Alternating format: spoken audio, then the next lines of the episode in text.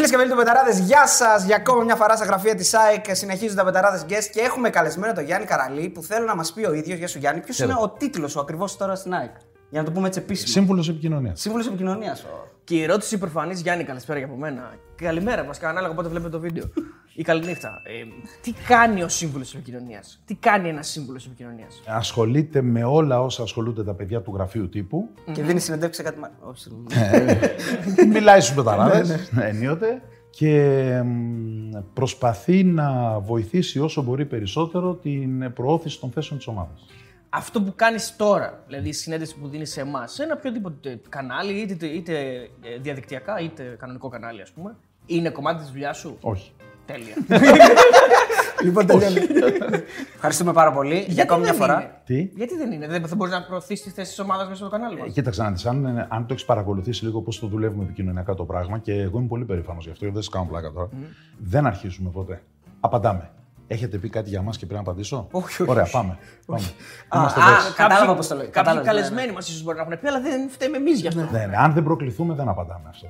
Όχι, δεν έχουμε προκαλέσει σίγουρα. Να η ευκαιρία. Εγώ εδώ θέλω να πω, γιατί το είπαμε και στο live, αλλά θέλω να το πω και εδώ για ακόμη μια φορά, ότι η ΑΕΚ είναι η ομάδα η οποία είναι για μένα από τις πιο εξωστρεφείς ομάδες του ελληνικού πρωταθλήματος. Δηλαδή, μπορούμε να βγάλουμε συνεννόηση, μπορούμε να συνοηθούμε με τους ανθρώπους, να κάνουμε συνεντεύξεις, να μιλήσουμε, να κάνουμε χαβαλέ. Γενικά είναι κάτι που δουλεύει σε ευρωπαϊκά πρότυπα και θέλω να σου πω μπράβο, χαρακτήρια, γιατί και εσύ είσαι ένα κομμάτι αυτού του πρότυπου. Ναι, αν και πάντα ξέρεις, πέρα από ότι έχεις δίκιο ότι υπάρχει πάντα και κεντρική απόφαση, δηλαδή ναι, μιλάμε, δεν μιλάμε, αλλά από εκεί και πέρα επαφείται και στον άνθρωπο που κάθε φορά απευθύνεστε. Σωστά. Δηλαδή, μιλήσατε πρόσφατα με τον Γιώργο τον Τζαβέλα, έτσι, μιλήσατε μαζί του, εμείς συνονιθήκαμε με το παιδί, ήθελε, δεν είχε κανένα πρόβλημα. Μίλησα και νομίζω ότι ήταν και πολύ ενδιαφέρουσα. Πολύ ωραία, ναι, ωραία. Εδώ να πούμε, συμφωνώ. Πρώτα απ' όλα ήταν πολύ ωραία γιατί ήταν στην Αγία Σοφιά μας. 100%. Ναι, το περιβάλλον. Από και πέρα ήταν ο Τζαβέλας. Έτσι ακριβώς. Έχει να πει και πολλά και δεν φοβήθηκε να μιλήσει γενικά.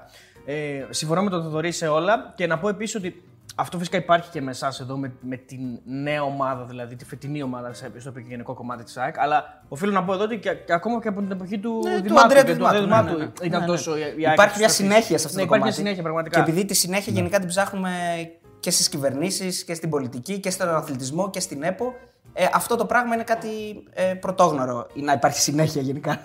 Ακριβώς. Δεινοπαθούμε στην Ελλάδα από την έλλειψη συνέχειας. Υπάρχουν ομάδες που δεν το κάνουν αυτό και υπάρχουν ομάδες που το κάνουν σε κάποιο βαθμό. Αλλά σίγουρα υπάρχει κράτος που δεν το κάνει. Καλά, ναι, εντάξει. Χώρες. Λοιπόν, εδώ σήμερα είμαστε θα πούμε για κάποια αθλητικά, απλώς θα επικεντρωθούμε στις ιστορίες. Ιστορίες που μας αρέσουν και ο Γιάννης νομίζω ότι είναι ο άνθρωπος ο οποίος έχει ζήσει τα πράγματα τόσα χρόνια από την πλευρά του δημοσιογράφου, του σχολιαστή, του speaker και έχει να μας πει πάρα πολλά. Θα πούμε και για αγγλικό ποδόσφαιρο, σαν γνωστός οπαδός της Manchester City. Και του οπαδισμού. Δηλαδή, ναι, και του οπαδισμού. Υπήρξε και οπαδός. Ήταν μια χρυσή ευκαιρία η πρόσκληση μου απευθύνατε, αγαπητοί κύριοι, νεαρότεροι εμού σε ηλικία κλπ. Διότι μετά θα κάνω μια απλή απομαγνητοφώνηση και κυκλοφορεί στο βιβλίο που θέλω πάντα να γράψω. Έτσι. Ναι. Οπότε βάλτε τα σε μια σειρά, ρωτήστε ό,τι θέλετε να τα έχω έτοιμα. Μπορούμε να κάνουμε εμείς την εισαγωγή ή από πίσω να γράψουμε που λέει είπαν για μένα. Επίσης, να ξέρεις ότι εγώ δηλώνω εδώ και πάρα πολλά χρόνια δημοσιολέγος και όχι δημοσιογράφος, γιατί τα λέω και δεν τα γράφω. Σωστά. Οπότε για να γραφτούν μετά θα κάνω απλή απομαγνητοφώνηση και το βιβλίο θα είναι έτοιμο. Είναι καλύτερο τώρα, μιας και το πας εκεί το θέμα. Τι σ' αρέσει περισσότερο, είναι καλύτερο το να είσαι δημοσιολέγος ή δημοσιογράφος? Πέσα την περίπτωση. Όπου πάτε, σας λένε η εφημερίδα πάνω. Όχι, βέβαια. Εγώ είμαι παιδί της τηλεόρασης. Δηλαδή, το 85 που ξεκίνησα, είχα πρωτοπάει Φλεβάρι, με περάσανε και από μια interview, από μια συνεντευξούλα. Οι δύο δυστυχώς είναι μακαρίτες. Είναι ο εξαιρετικός σκηνοθέτης που είχε τότε η ΕΡΤ, ο Κώστας Περπερίδης, και ο Φίλιππος Συρίγος, που ήταν ουσιαστικά το νούμερο 2 στην ιεραρχία της ΕΡΤ τότε, πίσω από τον Νίκο τον Κατσαρό, που χαίρει άκρας υγείας. Νίκο μου, να είσαι καλά κλπ.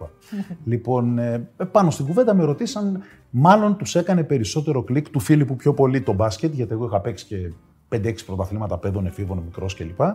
Και η εξοικείωση που είχα, γιατί είχα κάνει και αθλητισμό γύρω στα 2,5 χρόνια, μετά είχα ένα τραυματισμό και σταμάτησα προώρα, πυγμαχία. Και τότε η ΕΡΤ, αν θυμάστε, έδειχνε διάφορα τέτοια. Και δεν είχαν άνθρωπο να τους κάνει τα τέτοια. Για πότε μιλάμε? 85. Φεβρουάριο, αρχές 85. Ενός έτους ήμουν. Ναι. Κανενός έτους. Τι είπα, θυμάστε, είπα. Ναι. Έχω καεί, εντάξει. Ναι, εδώ θα μου πεις, κόβουν οι κόρες μου όποτε είναι στο σπίτι μου, κόβουν βόλτα και λέω στη γυναίκα μου τι είναι αυτές εδώ, γιατί ήρθαν. Ούγαρ έρχεται μόνο, αλλά καταλαβαίνεις, περνάνε τα χρόνια. Τέλος πάντων, και έτσι ξεκίνησα. Τότε εντάξει, υπήρχε ένα Δεν το λέω με την κακή έννοια, γιατί οι άνθρωποι ήταν μια χαρά, επαγγελματίες πολλά χρόνια, αλλά υπήρχε ένα καθεστώς στο ποδόσφαιρο, δεν μπορούσε να μπει τότε εύκολα. Να κάνω εδώ μια παρένθεση. Συγγνώμη, άκου. Διακογιάννης, Μαυρομάτης, Τσόχος, Κατσαρός, ο σκορεμένος ο Χρήστος Οράπτης, για μένα τους καλύτερους, από τις ωραιότερες φωνές στην ελληνική τηλεόραση ever. Ο Σωτηρακόπουλος, μικρός και έμπαινε και τέτοιο, εντάξει, πιο πολλές εκπομπές, αλλά ήταν πάντα διαθέσιμος και για μάτς και αυτά. Πού να κάνεις μπάλα. Τέλη του 70 νομίζω ο Σωτηρακόπουλος, ουσιαστικά ήταν εκεί 79. Ενώ στην ΕΡ τότε ήταν ο Φίλιππος, με συνεργατική σχέση ακόμα τότε ο Βασίλης Σκουντής και τότε πήγα κι εγώ. Όχι, το λέω για να προεκτείνω αυτό το οποίο λες, ότι το μπάσκετ ουσιαστικά τότε. Δηλαδή δεν είχε κάνει την έκρηξη ακόμα, 85-84, δεν υπήρχε τόσο πολύ, ας πούμε, ούτε σε εφημερίδες γραφόταν πολύ, γιατί μονοστιλάκια ήταν. Κοίταξε να δεις. Ξεκινάμε με το Μουντιάλ του 86, το Μουντομπάσκετ του 86 στην Ισπανία, που έχει έρθει αποστολή κανονικά, κάνουμε και βγαίνουν και εκπομπές έκτακτες, το σάμαρι των αγώνων και αυτά, αρχίζουμε από εκεί. Και όλα αυτά τα κάναμε βέβαια προετοιμαζόμενοι για αυτό που θα ακολουθούσε. Κάνουμε μια τρομερή ομάδα παραγωγής. Δουλεύαμε σε ένα πατάρι του Σταδίου Ειρήνης και Φιλίας. Με Λουκά Παπαϊωάννου, Δόξη Βαλιούλη, Παναγιώτη Φιλίππου, Δημήτρη Θοδωρίδη, όλη η παραγωγική ομάδα και εγώ τότε, πιτσιρικάς νέος στη δουλειά. Ήταν η πρώτη φορά σε Ευρωμπάσκετ που προβλήθηκαν στατιστικές κατηγορίες. Assist, scorers, κλεψίματα, κοψίματα κλπ. Φτιάχναμε βιντεάκια τα πάντα. Ο Χάρης Αλευρόπουλος έκανε την εκπομπή το βράδυ. Ο Φίλιππος ήταν ο main speaker, έκανε όλη την εθνική και κάποια άλλα. Και όλοι αυτοί που είπα, συν το Σκουντή που ήταν στην ομάδα των ρεπόρτερ, τρέχαμε και για το ρεπορτάζ. Εγώ δηλαδή πήγαινα στους άλλους που μιλάγα Ιταλικά. Ρίβα και λοιπά εκείνη την εποχή. Ο Βασίλης έκανε και αυτός γύρω-γύρω. Κώστας ο Καπάτης, καλή τώρα είναι στην Ισπανία πια. Δούλευε σε αυτή την ομάδα του Ρομέρο για Ολυμπιακούς Αγώνες, δουλεύει πια. Χειμερινούς και θερινούς, έχει εγκατασταθεί εκεί. Ήταν και αυτός ρεπόρτερ τότε. Θυμάμαι το φοβερό το out που του κάνει ο Γκομέλσκι όταν τον ρωτάει στο τέλος του τελικού ο Κώστας, ακριβώς όπως το είπε, You think there are two winners. What? Λέγω. You think there are two winners, του δείχνει για να καταλάβει. No, out. Και τον βγάζει ο στρατηγός. Ναι. Από εκεί και μετά μπήκαμε πολύ πια στον κόσμο. Ήταν χρυσή ευκαιρία το μπάσκετ, σε αντίθεση με το ποδόσφαιρο του 4, το αξιοποίησε τρομερά. Λόγω και του Βασιλακόπουλου, που ό,τι και αν του καταμαρτυρά κανείς, γιατί η διοίκηση τόσα χρόνια, δεν μπορεί να διοικήσει τόσα χρόνια ένα σπορ και να μην κάνεις λάθη, βοήθησε πάρα πολύ. Αυτό ήταν βέβαια και η πολιτική της τότε κυβέρνησης. Τότε ήταν Πασόκ, αν θυμάστε, και καλές εποχές. Υπήρχαν χρήματα, λεφτά υπάρχουν κλπ. Τον παχιώνα και Ελλάδα. Το περίφημο κάθε χωριό και γήπεδο που λέγανε κλπ. Γέμισε η Ελλάδα παιδικές χαρές και παίζαν τα πιτσιρίκια μπάσκετ παντού. Νομίζω ότι εγώ, ας πούμε, για παράδειγμα, είμαι κομμάτι αυτού το οποίο λες, γιατί έχω ξεκινήσει το 94 να παίζω μπάσκετ. Άρα, ξέρεις, ήταν ήδη είχαμε μπει σε αυτή τη διαδικασία. Κάναμε κι άλλα βέβαια μέχρι το 94, αλλά εσύ τα βρήκες όλα μαζεμένα. Η αλήθεια είναι βέβαια ότι συμφωνώ ότι δεν το εκμεταλλεύτηκε η ομάδα του 2004. Απλώς είναι πιο δύσκολο να φτιάξεις ένα γήπεδο ποδοσφαίρου από να φτιάξεις ένα γήπεδο μπάσκετ. Εντάξει, μπορεί να ακουστεί και σαν δικαιολογία, αλλά δεν το χρησιμοποίησαμε. Ούτε στο το 87 στο να φτιάξουμε τη δική μας λίγα. Δηλαδή, ποτέ η λίγα μας δεν έγινε νούμερο ένα. Δεν θέλω να σου ανοίξω πράγματα που πονάνε, αλλά επειδή άθελά σου με προκάλεσε, θα σου πω μόνο ένα πράγμα. Είναι ποτέ δυνατόν μια χώρα σαν την Ελλάδα να διοργανώνει Ολυμπιακούς Αγώνες? Θα μου πεις τώρα, εσύ είσαι κολλημένος με τη ΣΥΤ, ναι, είμαι. Αλλά εκεί είχαν Commonwealth Games. Ναι. Και η ΣΥΤ έχει συνονοηθεί με την Επιτροπή την Αγγλική που κάνει τους αγώνες κοινοπολιτείας για να πάρει την επομένη μέρα των αγώνων το γήπεδο. Ναι. Ήταν έτοιμα και τα σχέδια της μετατροπής του, πώς θα καλυφθεί να φύγει ο στίβος, πώς θα αυξηθεί η κερκίδα, τι μετατροπές θα γίνουν και το παίρνω. Και παραχωρούσε το δικό της παραδοσιακό στο Main Road, έχει γίνει για να καταλάβεις σταθμός τερματικός λεωφορείων του Μάντσεστερ. Γκαράζ. Ναι. Λοιπόν, και εμείς με τον όγκο των έργων Ολυμπιακών Αγώνων να μην έχουν συμφωνήσει. Ποδόσφαιρο Ολυμπιακός, ΑΕΚ. Πάω, Παναθηναϊκός, Άρης, εγώ δεν πάω παραπέρα, τους 5 λέω. Να.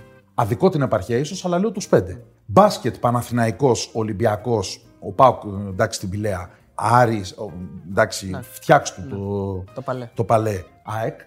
Και η επομένη των Ολυμπιακών Αγώνων να μας βρίσκει σε έναν οργασμό έργων μετατροπής των υπαρχόντων, τον μπάντμιντον δηλαδή. Με ένα καλό σχεδιασμό, δεν θα είχε γίνει κέντρο εκδηλώσεων αυτή τη στιγμή. Συμφωνώ, ναι. Ή δεν θα διαλυόντουσαν τα γήπεδα που είναι κάτω στο Φάληρο του beach volley και αυτά που άμα πας έχουν κλέψει ηχεία, σίδερα, ακόμα και τα σειρματόσκηνα.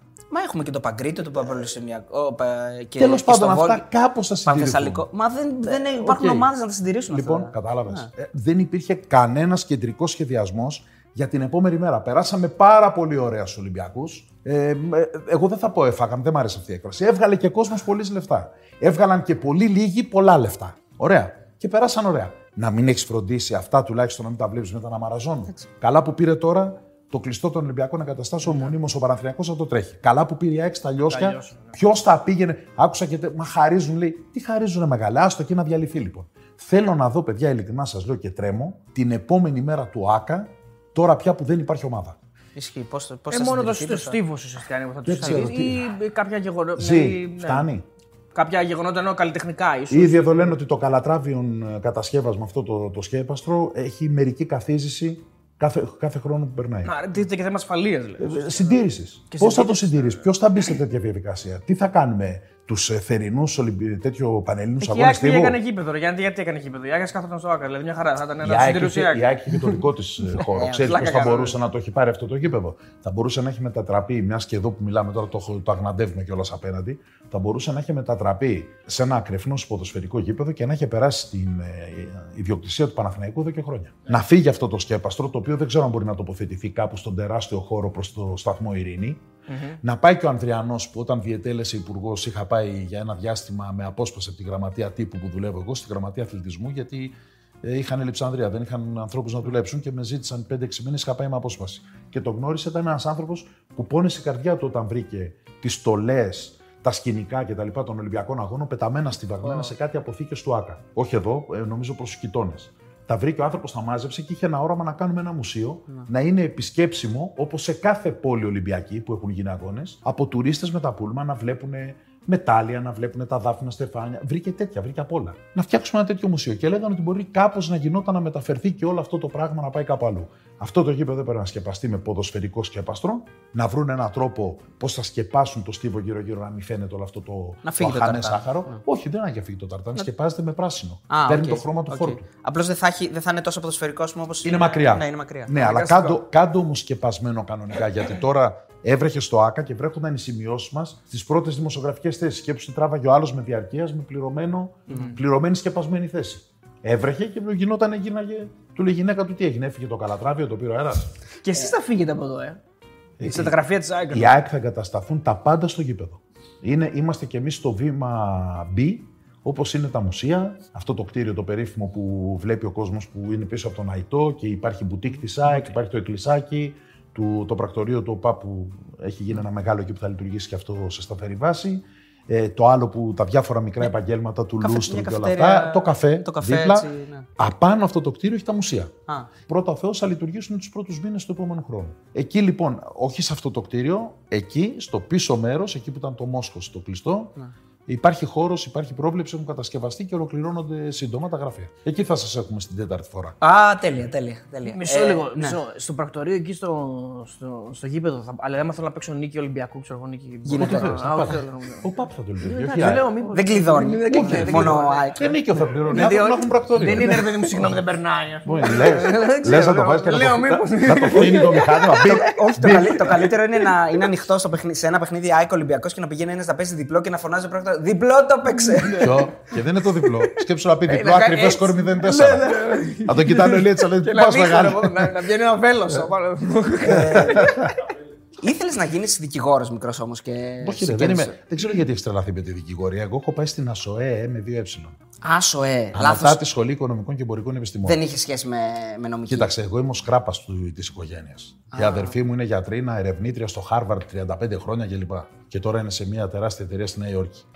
Εγώ δεν είναι ότι δεν τα έπαιρνα, είναι ότι την ώρα που ξεκίναγα να πάω σχολείο, τις 2 τελευταίες ώρες έπαιζα μπάσκετ στον Προμπονά στα Πατήσια εκεί που ζούσα, κοντά στη Ριζούπολη ο Προμπονάς. Τις τελευταίες ήταν θρησκευτικά και τέτοια. Όταν είχα μαθήματα αγγλικών, εξού και τα αγγλικά μου που είναι τέτοιο, επίσης έπαιρνα το ποδήλατο και πήγαινα για μπάσκετ. Ναι. Αποτέλεσμα όλων αυτών ήταν να μην περάσω και για να μην χάνω χρόνια, άκου τώρα.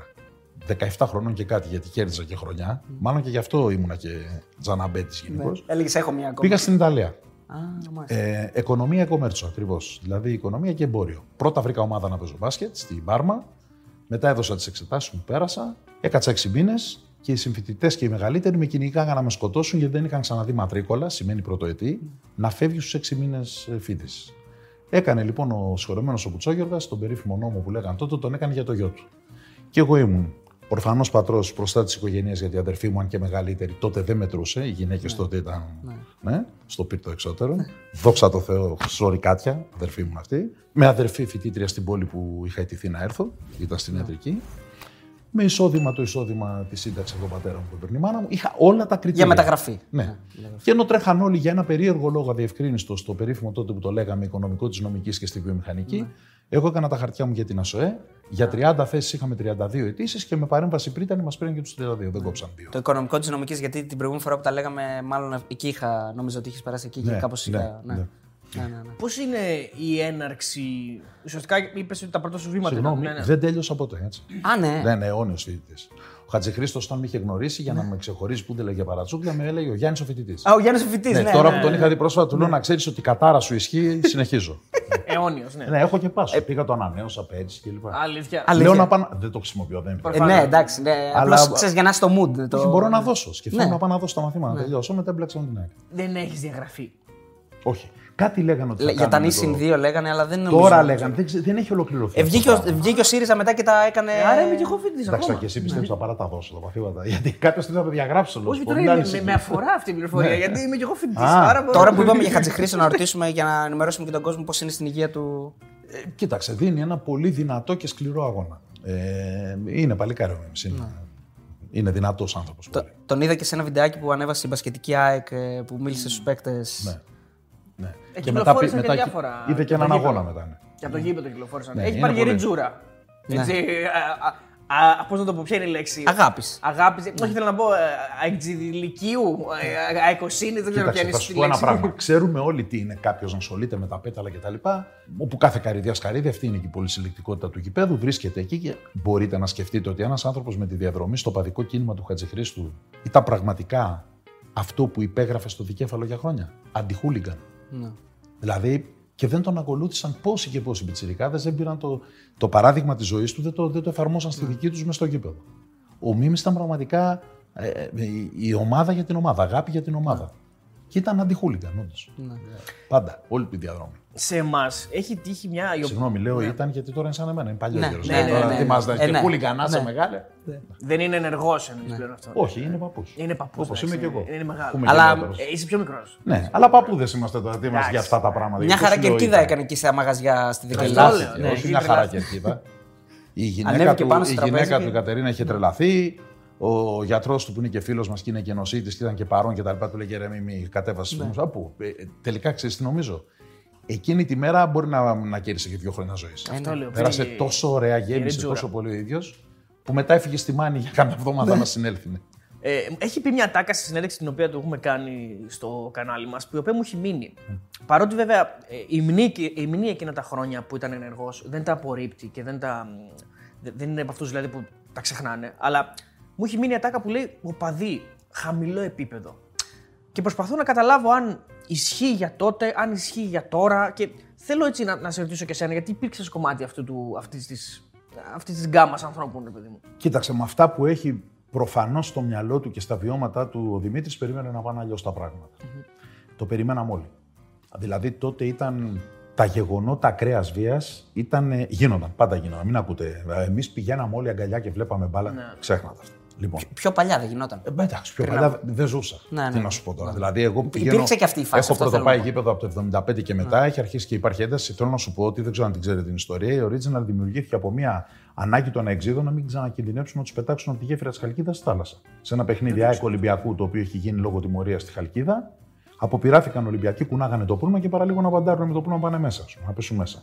Και μαζεύτηκε ένα κομμάτι της σειράς 21, βγήκε η πιτσιρικαρία στην άκρη και είπε: θα κάνουμε κι εμείς το δικό μας πιο αγωνιστικό τμήμα. Για να πηγαίνουμε να έχουμε μια. Ασφάλεια. Περσεκιοριδάδη. Να προστατευτούμε. Και έτσι έγινε η original. Κομμάτι μέσα από την 21. Το 82 δεν έγινε ποτέ σύνδεσμος, δεν είχε καταστατικό κτλ. Ήταν αλλιώς τα πράγματα. Τα ήθη, τα έθιμα, ο τρόπος που λειτουργούσε τότε ο κόσμος.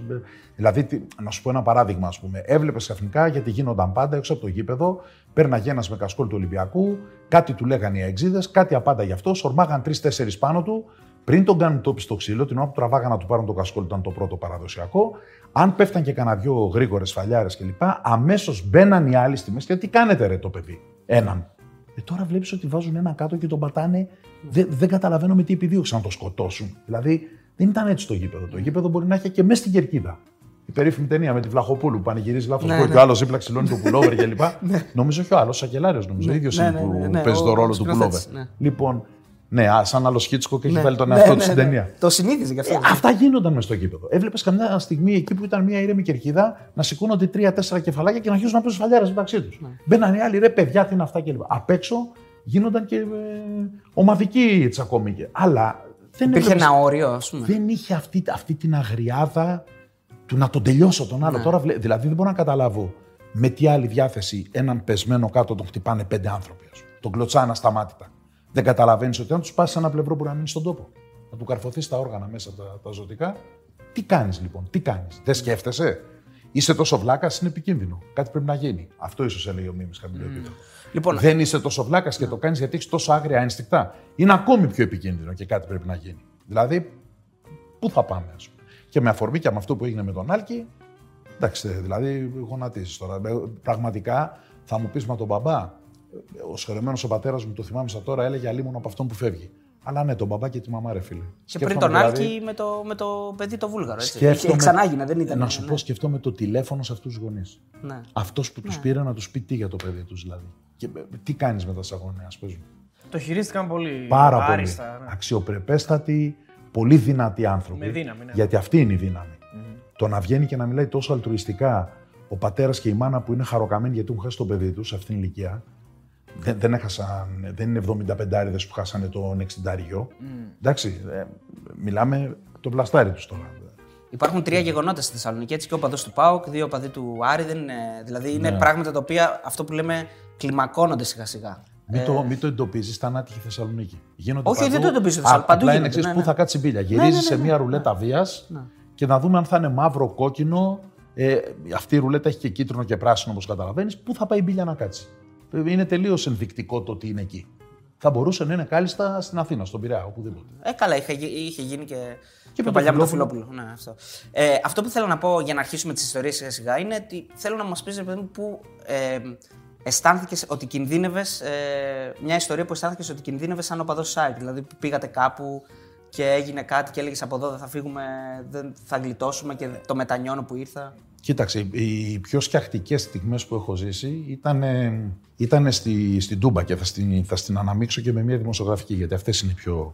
Όχι γιατί, δεν νομίζω ότι η Τούμπα είναι αυτό που λένε, ήταν πάντα μια έδρα πάρα πολύ δυνατή και τα λοιπά, αλλά το 85 που έχω πάει ανήμερα των 20ων γενεθλίων, 10 Μάρτη, στην Τούμπα για το ΠΑΟΚ ΑΕΚ, 1-1 τότε, είχε προηγηθεί ΑΕΚ με τον Εστερχάζη και ισοφάρισε ο ΠΑΟΚ στο δεύτερο ημίχρονο. Είχαμε πάει 2 πούλμαν εκδρομής να δούμε το παιχνίδι και θεωρήθηκε τρομερή αποκοτιά, διότι ήταν η πρώτη εκδρομή οργανωμένη Αθηναίων στην Τούμπα μετά το περίφημο τρένο του Βαρδινογιάννη. Το λέγανε έτσι γιατί το είχε χρηματοδότηση ο Βαρδινογιάννης, που είχε ανέβει ο Παναθηναϊκός και ανεβάσει ένα τρένο οπαδούς για παιχνίδι με τον Ηρακλή. Όπου έγινε το σύστριγκλο. Δηλαδή ξαφνικά, ενώ φτάσανε το πρωί, κάποια στιγμή μετά τις 10-11 που άρχισαν να πηγαίνουν οι άνθρωποι να πάρουν ένα καφέ, κανένα τυρότητα και σπάσαν σε κουρπάκια τους, την έπεφτε όλη η πόλη. Ναι. Είχαν 2 οπαδοί, ΠΑΟ, Κάρι, Ηρακλή, και σε κάθε γωνιά στην πόλη είχε ξύλο.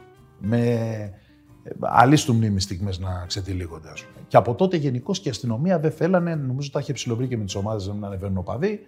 Χατζηχρήστος κάποια στιγμή κανόνισε 2 πουλμανάκια. Πάμε, παιδιά, 2 πουλμανάκια μαζευτούμε, τα λεφτά και τέτοια. Και πήγαμε 2 πουλμανάκια πάνω. Φτάνουμε έξω από την Τούμπα, πορεία από το Καφτατζόγλο με τα πόδια συνοδεία αστυνομίας. Έχουν μανταλώσει όλες τις θύρες των οπαδών του ΠΑΟΚ για να μπορεί να βγει κανένας από το γήπεδο. Ακούστε τώρα πόσο επικίνδυνο είναι αυτό. Ναι. Γεμίζει το γήπεδο κόσμος του ΠΑΟΚ και του κλείνουν τις πόρτες. Και αν παραστεί ανάγκη κάποιος να πρέπει να βγει επειγόντως, θα γίνει. Πάμε παρακάτω. Μας βάζουν εκεί στο Πέταλ, νομίζω είναι οι 7 στην Τούμπα. Ναι, εκεί στην 7. Είχαν ένα κλουβί εκεί. Τι γινόταν, δεν πάω να καταλάβεις. Και βάζει γκολ μπροστά μας ο Στερχάζη. Είσαι φίλαθλος ο Μασκάθες, παρακολουθείς, μην προκαλώ, μην φωνάζω και πολύ. Να ελέγχω λίγο και τα συνθήματα να είναι κόσμια. Έχετε κενά όμως, έχετε αποστάσεις. Έχουν, ναι, αλλά το κάγκελο πήγαινε έτσι. Έχω να σου πω. Δηλαδή είχε τυφώνα. Και ταλάντευσε. Ναι, είχε ένα τυφώνα, βέβαια. Λοιπόν, και βάζει ξαφνικά ο Στερχάζη και όπως κοιτάω τώρα εδώ την κάμερα, ας πούμε, εκεί σκάει μπάλα στο δίχτυ και είμαι και κάτω-κάτω και φεύγουν όλοι οι αγγλίδες πάνω στο δίχτυ και γίνεται. Έχει σκοθεί όλη η Τούμπα. Δεν μπορεί να καταλάβεις τι έχουμε ακούσει για όλο το γενολογικό δέντρο. Ένας χάμος κακός. Εκεί ήταν η μία. Η δεύτερη είναι στο περίφημο Πι, Α, Όμικρον και Κάπα. Έχουν ιστορία, τα άλλα δεν τα λέμε γιατί είναι και αποθανόν πλέον ο πρώην πρόεδρος. Που κερδίζει η ΑΕΚ 1-3 τον ΠΑΟΚ και διακόπτεται το μάτς. Νομίζω είχε βάλει ο Κετσπάγια, Κωστής γκολ και εγώ μεταδίδω. Τελειώνει το παιχνίδι. Και είναι κάτι γερόντια στην δική μου ηλικία τώρα, μαζεμένη εκεί 55-60, είναι 6-7, έχει αδειάσει η τούμπα όλη και εγώ κατεβαίνω να φύγω. Ευτυχώς δεν είμαι με backpack, είμαι με μια τσάντα υδραυλικού που λέμε αυτή. Ναι. Και όπως κατεβαίνω, τους βλέπω μαζί. Ναι, δεν ξέρεις, η σκέψη εκείνη τη στιγμή είναι αυτοσυντήρηση. Τους βλέπεις να μαζεύονται και να σε κοιτάνε άγρια και να ψιθυρίζουν και να έρχονται. Και όπως έχεις την ανηφόρα στην κερκίδα, λες με το που θα τους πλησιάσω, αν κάνουν να κινηθούν. Την τσάντα έτσι, όποιον πάρει να ανοίξω ένα διάδρομο, να τρέξω να φύγω. Γιατί από κάτω, ακριβώς από το τέτοιο τύπου, είχε αριστερά, που τα ήξερα εγώ, είχα ξαναπαραστεί σε άλλη εκδήλωση, είχε μία αίθουσα που δεξιωνόταν τους δημοσιογράφους γενικά ο ΠΑΟΚ μετά τα μάτς. Αλλά αυτοί δεν έχουν εικόνα τώρα τι γίνεται στην κερκίδα. Και λέω να φύγω τρέχοντας να πάω εκεί, να χωθώ εκεί μέσα, να σωθώ. Και ξαφνικά την ώρα που έχουν πλησιάσει και τα λοιπά, μπαίνει ένα γιγάντιο χέρι ανάμεσα σε αυτούς και εμένα. Ακούγεται ένα μακριά από τον Καρντάσι, ο Ιορδάνης. Mm-hmm. Ο επωνομαζόμενος και Κύκλοπας που είναι εκεί στον πάγκο του ΠΑΟΚ. Αυτός τη δεκαετία του 80, αρχές του 83-84, θυμάμαι που εγώ είμαι φοιτητής ακόμα στην Ασοέ και τα λοιπά, τους έχουν σπάσει οι Παναθηναϊκοί τα πούλμαν στην Κηφισιά, έχει φύγει ο πουλματζής έντρομος και ο Ιορδάνης με τρεις φίλους του έχουν ξεμείνει και έχουν αφήσει μες στο πούλμαν και τα μπουφάν. Και δεν έχουν λεφτά, δεν έχουν χαρτιά, δεν έχουν τίποτα. Και με παίρνει ένας συμφοιτητής μου Σαλονικιός και μου λέει: έχω τρία παλικάρια και αυτά. Εγώ είχα μια γαρσονιέρα τότε στο κέντρο της Αθήνας, κοντά στην Ασοέ. Που πηγαίναμε, ξέρεις, έμενα και πολλά βράδια εκεί, δεν είχα και όχημα ακόμα τότε. Τέλος πάντων, τους δίνω ένα ραντεβού, τους πάω στο σπίτι να μην στα πολύ λέω, τους κοιμίζω, τους αφήνω και υλικά εκεί, είχα τόστ, είχα μπύρες, είχα αυτά και τους αφήνω και ένα φάκελο με κάτι λεφτά για να βγάλουμε ειστήριο να φύγουν το άλλο πρωί με το τρένο. Και λέω: παιδιά, δεν πειράζει, όποτε έχετε και αυτά τα βρίσκουμε μέσω του φίλου του συμφοιτητή. Σε πληροφορώ ότι σε 2 μέρες μου ήρθε ταχυδρομική επιταγή, πήραν όλα τα στοιχεία μου από το συμφοιτητή μου, μου τα στείλαν όλα, με ένα ευχαριστήριο μήνυμα κτλ. Βρήκα το σπίτι σε άριστη κατάσταση. Ξηγημένα τα παοκτσάκια. Και από τότε με τον Ιορδάνη είχαμε αυτή τη φιλία, ξέρεις, στην παιδική που άμα σε δέσει μια στιγμή, ναι, μπορεί όποτε τον βλέπω, είναι πολύ έτσι εγκάρδιες στιγμές. Και... μετά τον αγώνα με τον, στην Τούμπα, τώρα με το ακυρωθέν γκολ, πάλι τα είπατε καλά. Τι εννοείς, με ποιο, με το της ΑΕΚ. Ναι. Δεν κάναμε εμείς τίποτα τότε. Εγώ ήταν η τελευταία μου χρονιά στην Nova, ήμουνα για το πριν και το post game. Έχουμε φτάσει 10 λεπτά πριν την έναρξη του μάτς, γιατί αν θυμάσαι είχε τα χιόνια. Ναι. Και πήγαμε στο αεροδρόμιο, έκλεισε και φύγαμε με τον Χριστόπουλο, τον προπονητή και την ομάδα παραγωγής, τους ρεπόρτερ και λοιπά της Nova. Φύγαμε οδικός με βανάκι. Φτάσαμε στο τσακ, μπήκαμε, κάναμε ένα pre-game και δεν ξαναβγήκαμε ποτέ. Δεν έγινε post-game σε αυτό μας. Δεν έγινε post-game, ναι. Τίποτα. Πώς να γίνει post-game. Βασικά δεν τελείωσε το game. Ναι, και έπρεπε να είναι συνέχεια ζωντανά το ρεπορτάζ από κάτω. Ναι. Θα βγει, δεν θα βγει, ναι, τι θα γίνει, θα εκενωθεί η Τούμπα. Ήταν ένας αναβρασμός. Το παίρνανε από το στούντιο πίσω. Πού να βγούμε τώρα εμείς στην βεράντα να κάνουμε ποδοσφαιρική ανάλυση. Εξωγήινη. Άστο, ναι, δεν υπάρχει. Κάποιος από το σύμπαν θα μας βομβάρδιζε. Μια που φτάσαμε εδώ, πώς το βίωσες εκείνο το μάτς? Δηλαδή, πιστεύεις ότι υπήρχαν υπερβολές, πιστεύεις ότι τα πράγματα ήταν όντως τόσο επικίνδυνα, πιστεύεις ότι ίσως θα έπρεπε να βγει, ίσως καλά έκανε που δεν βγήκε, ένα λάθος θα χρειαζόταν να γίνει τόσο χαμός για ένα διαιτητικό λάθος? Πιστεύεις ότι ο διαιτητής λίγο σάστησε και θα έπρεπε ό,τι σφύριζε στην αρχή να το τελειώσει και να μην αλλάξει? Ή όλα μαζί αυτά γίνανε? Κοίταξα να σου πω. Πρώτα απ' όλα θα πάω στις δύο πιο επίμαχες στιγμές. Σε ό,τι αφορά το γκολ του Κομίνη, και δεν το λέω επειδή αυτό ευνοούσε την ΑΕΚ, για μένα σωστά με βάση. Θα σας πω πρώτα απ' όλα αυτά τα γκολ, όπως και το πέναλτι προχθές στη Λεωφόρο. Αυτά όλα για μένα με τη δική μου οπτική του ποδοσφαίρου δεν θα υπήρχαν ποτέ. Δηλαδή, το γκολ του ΠΑΟΚ θα έπρεπε να μετρήσει τότε, στη δεκαετία του 80. Το πέναλτι το προχθεσινό δεν θα έπρεπε να δοθεί ποτέ, στη δεκαετία του 80. Από τη στιγμή που έχει μπει η τηλεόραση και αναλύει τόσο πολύ και μας δείχνει τις φάσεις και λέει: κοιτάξτε εδώ που πάει, κινείται προς την μπάλα, ανοίγει τα πόδια. Μετά μπήκα στη διαδικασία να ρωτήσω, να μάθω αν αυτό το πράγμα πράγματι επηρέασε τον τερματοφύλακα, ρωτώντας και συμπαίκτες του πώς αντιδράσει αυτές τις φάσεις, για τον Μπάρκα εννοώ κτλ. Και μου λένε: τα έχει ο Μπάρκας αυτά τα πλάι. Αν τον δεις την ώρα που πέφτει, ασθενέστε, επειδή αντιλαμβάνεται ότι κάποιος είναι εκεί, δεν τεντώνει και τελείως το χέρι, δεν πάει τελείως την μπάλα. Με βάση λοιπόν τον κανονισμό και έτσι όπως τον αναλύει τα πράγματα πια, το γκολ της ΑΕΚ, το γκολ του ΠΑΟΚ με την ΑΕΚ έπρεπε να ακυρωθεί. Υπάρχει δηλαδή συμμετοχή, αφού πάει προς την μπάλα, κάνει αυτά τα δύο βήματα ο Μαουρίσιο, ανοίγει τα πόδια, πέρασε η μπάλα, πήγε στη γωνία. Το πέναλτι το προχθεσινό με βάση το γράμμα ακριβώς του VAR, γιατί πια αυτό είναι το ποδόσφαιρο, δυστυχώς εγώ θλίβομαι, αλλά αυτό είναι το ποδόσφαιρο. Κάνει και πολλά καλά το VAR, αλλά έχει επεκταθεί και σε πράγματα που δεν έπρεπε να εφαρμοστεί καν ποτέ. Αυτή λοιπόν η επαφή, άπαξ και τη βλέπει ο διαιτητής και στο τι έγινε προχθές, δηλαδή να τελειώσουμε γρήγορα αυτό. Αυτός δίνει φάουλ.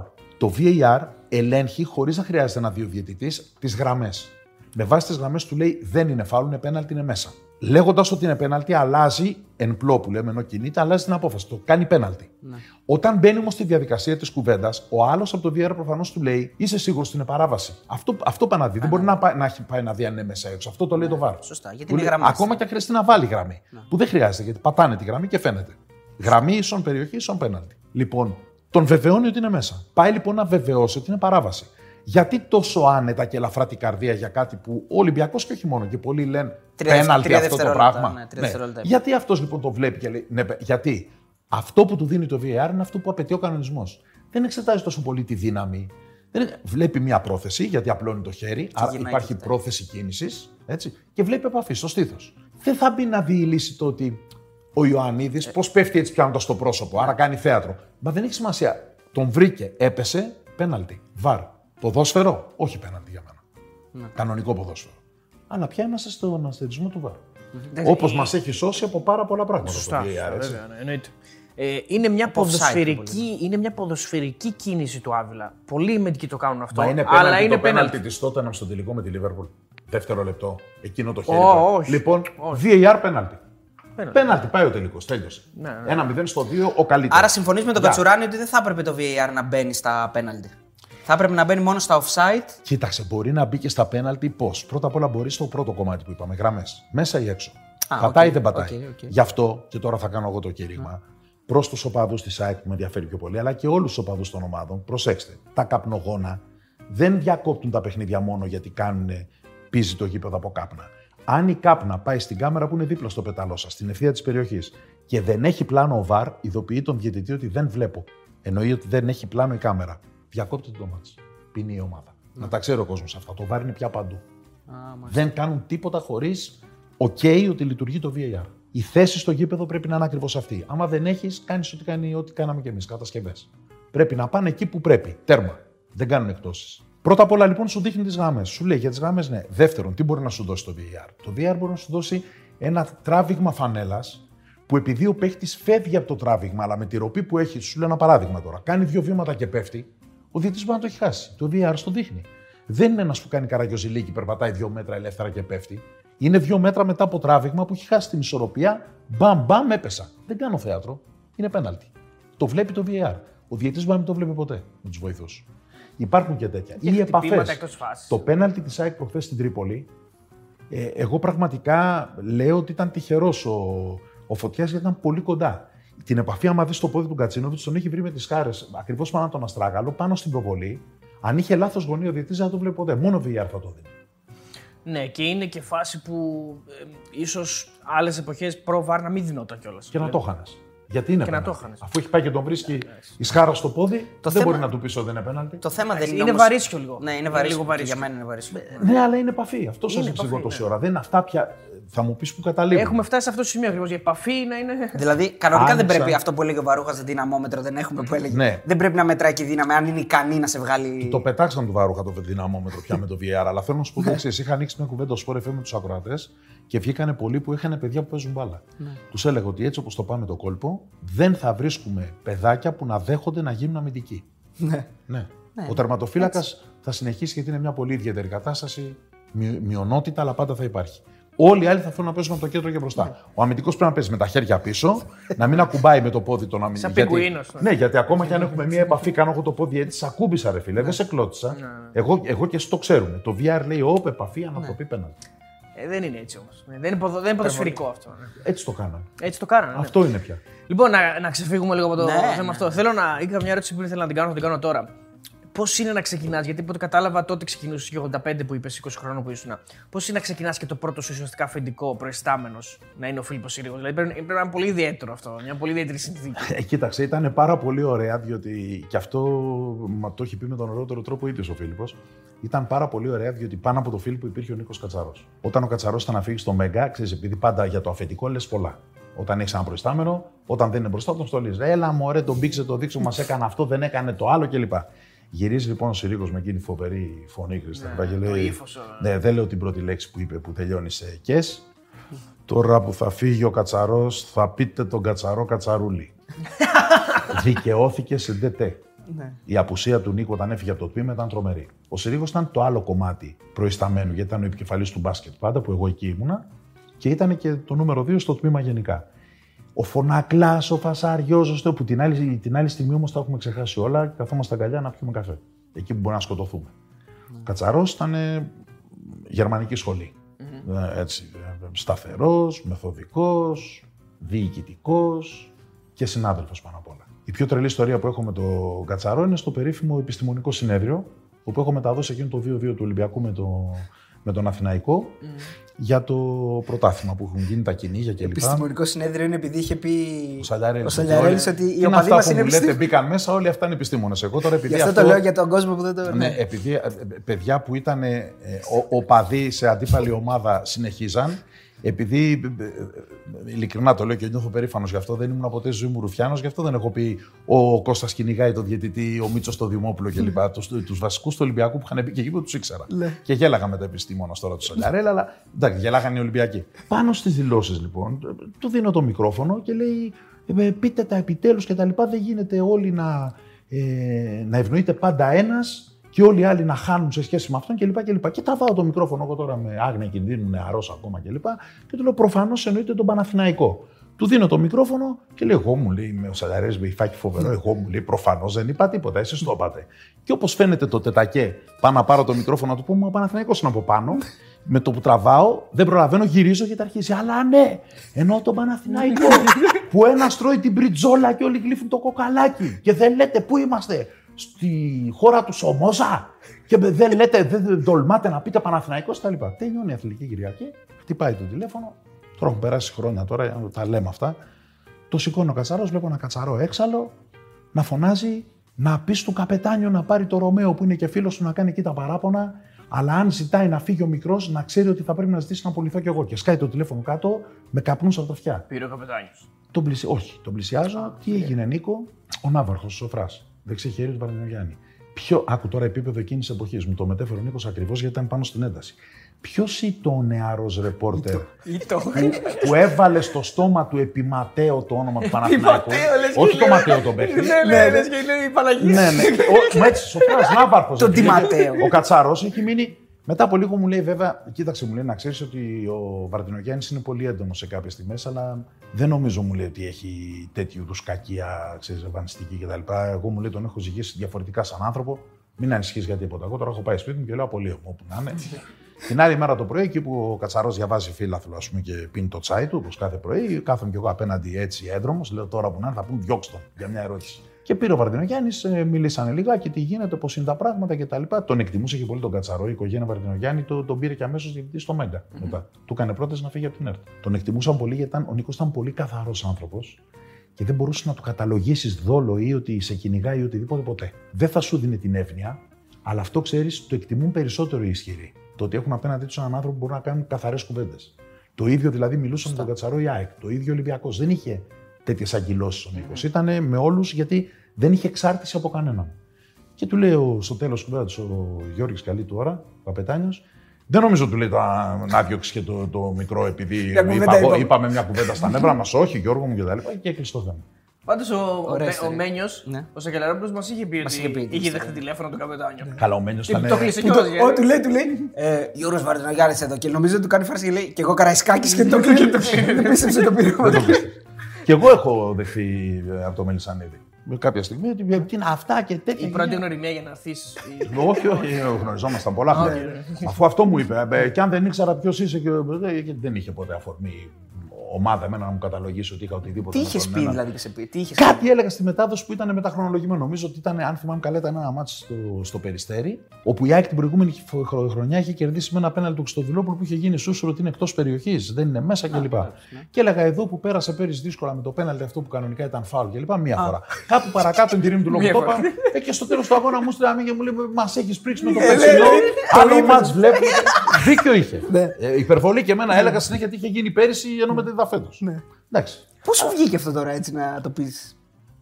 Κάτι έγινε μια φάση που μοιάζε και ήταν έξω και λέω αυτό, λέω που πέρυσι και το αυτό. Άρα έχει κλείσει η τριπλέτα ή. Δηλαδή σου έχουν πάρει και από τον Ολυμπιακό? Γιατί τώρα μέχρι στιγμής Παναθηναϊκό, ΑΕΚ. Βέβαια και από τον Ολυμπιακό. Και από τον Ολυμπιακό. Πρώτα απ' όλα το τεράστιο σύστριγγλο έγινε όταν έφυγε ο Κόκαλης από τον Ολυμπιακό που είχα γράψει ημέρα ανεξαρτησίας του ελληνικού ποδοσφαίρου στο Sport FM. Έχουμε 7.000 μηνύματα σε μια ώρα. Έχει βγει ο Μόραλης και έχει κάνει παρέμβαση στην εκπομπή μου για να μου πει ότι δεν ήταν απαράδεκτο αυτό κτλ. Και ότι δεν πήγαμε εμείς πίσω το ελληνικό ποδόσφαιρο, προόδευσε το ελληνικό ποδόσφαιρο κτλ. Από τότε είχαμε μια έκρηξη κεφιού και χαράς. Με Θεσσαλονίκη δεν είχες αδύναμες διοικήσεις. Θεσσαλονίκη με έχουν στολίσει οι οπαδοί και των δύο σε διαφορετικές στιγμές. Δεν είχε τόσο μεγάλα πρόσωπα πρόσαβη η Θεσσαλονίκη όμως. Οι παοκτζίδες, γιατί ήρθαν στο αεροδρόμιο και ήμουν από μέσα. Εγώ έφευγα, δεν ήρθα για μένα βέβαια. Ήρθαν νομίζω το διαιτητή, ψάχναν, δεν ξέρω τι ψάχναν. Εκείνο το μάτς το περίφημο με τον Άρη που έχασε ο ΠΑΟΚ 2-1 με τον Γκάμπορα, ήταν νομίζω. Που ήταν ο Ζαγοράκης πρόεδρος στον ΠΑΟΚ και διαμαρτυρόταν ο ΠΑΟΚ για τη διαιτησία που τον είχε περάσει πλέον ο Κορδέλα κλπ. Και έχουν έρθει στο αεροδρόμιο, ψάχναν τον διαιτητή και βλέπουν και εμένα και εσύ. Εγώ περιγράφω και εγώ έχω πει σε όλες τις φάσεις που διαμαρτύρει το ΠΑΟΚ ότι είναι φάουλ που δεν δίνεται ή μα δεν είναι φάουλ αυτό κτλ. Λέγαμε ακόμα τότε. Περίεργες. Θα μας πεις και γι' αυτό.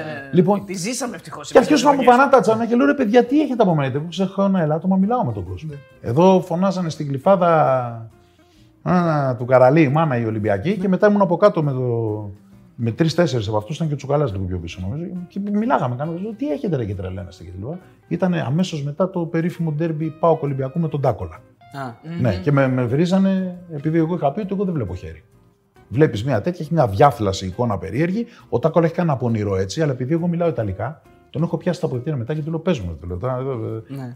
Κάνουμε λίγη ώρα κουβέντα και μετά του λέω πες μου τώρα, βρήκε.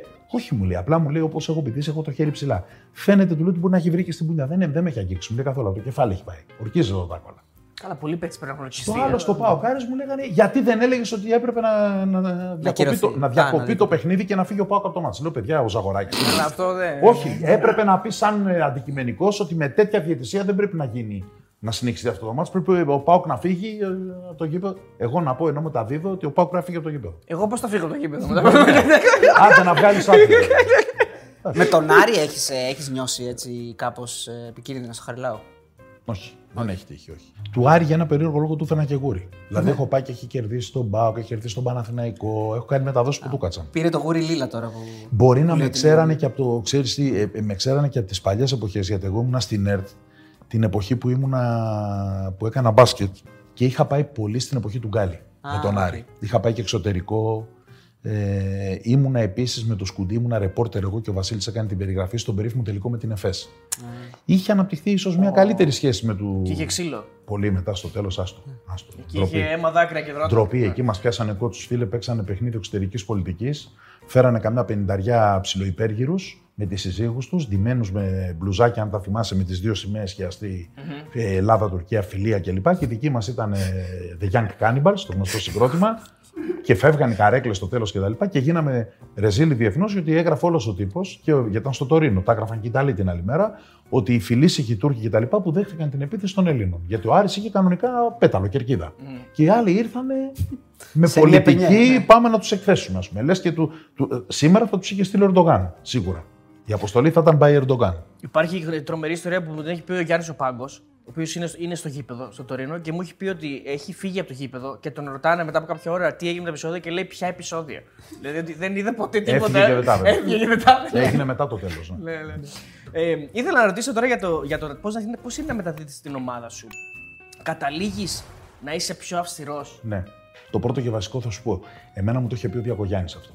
Μου είχε πει διάφορα ο Διακογιάννης τότε, γιατί εγώ τον πέτυχα το 85, ο Διακογιάννης νομίζω έφυγε από την ΕΡΤ κάπου στο 87.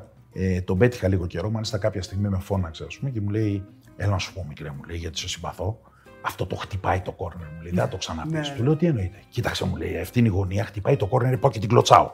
Χτυπάω το κόρνερ.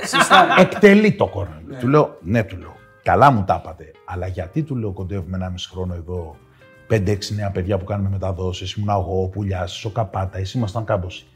Δεν μας φωνάξατε, του λέω, ένα μεσημέρι να μας πείτε 5 πράγματα. Δεν το ξαναδεί. Εκεί καταλαβαίνεις το ήθος του άντρος, ας πούμε. Κατεβάζει το κεφάλι ο Διακογιάννης και μου λέει: Πολλά θα έπρεπε να έχουμε κάνει διαφορετικά, αγόρι μου, εδώ μέσα, και φεύγει. Από τότε τον λάτρεψα τον Διακογιάννη. Δηλαδή θεωρούσα ότι είναι ό,τι καλύτερο μπορεί να σου τύχει.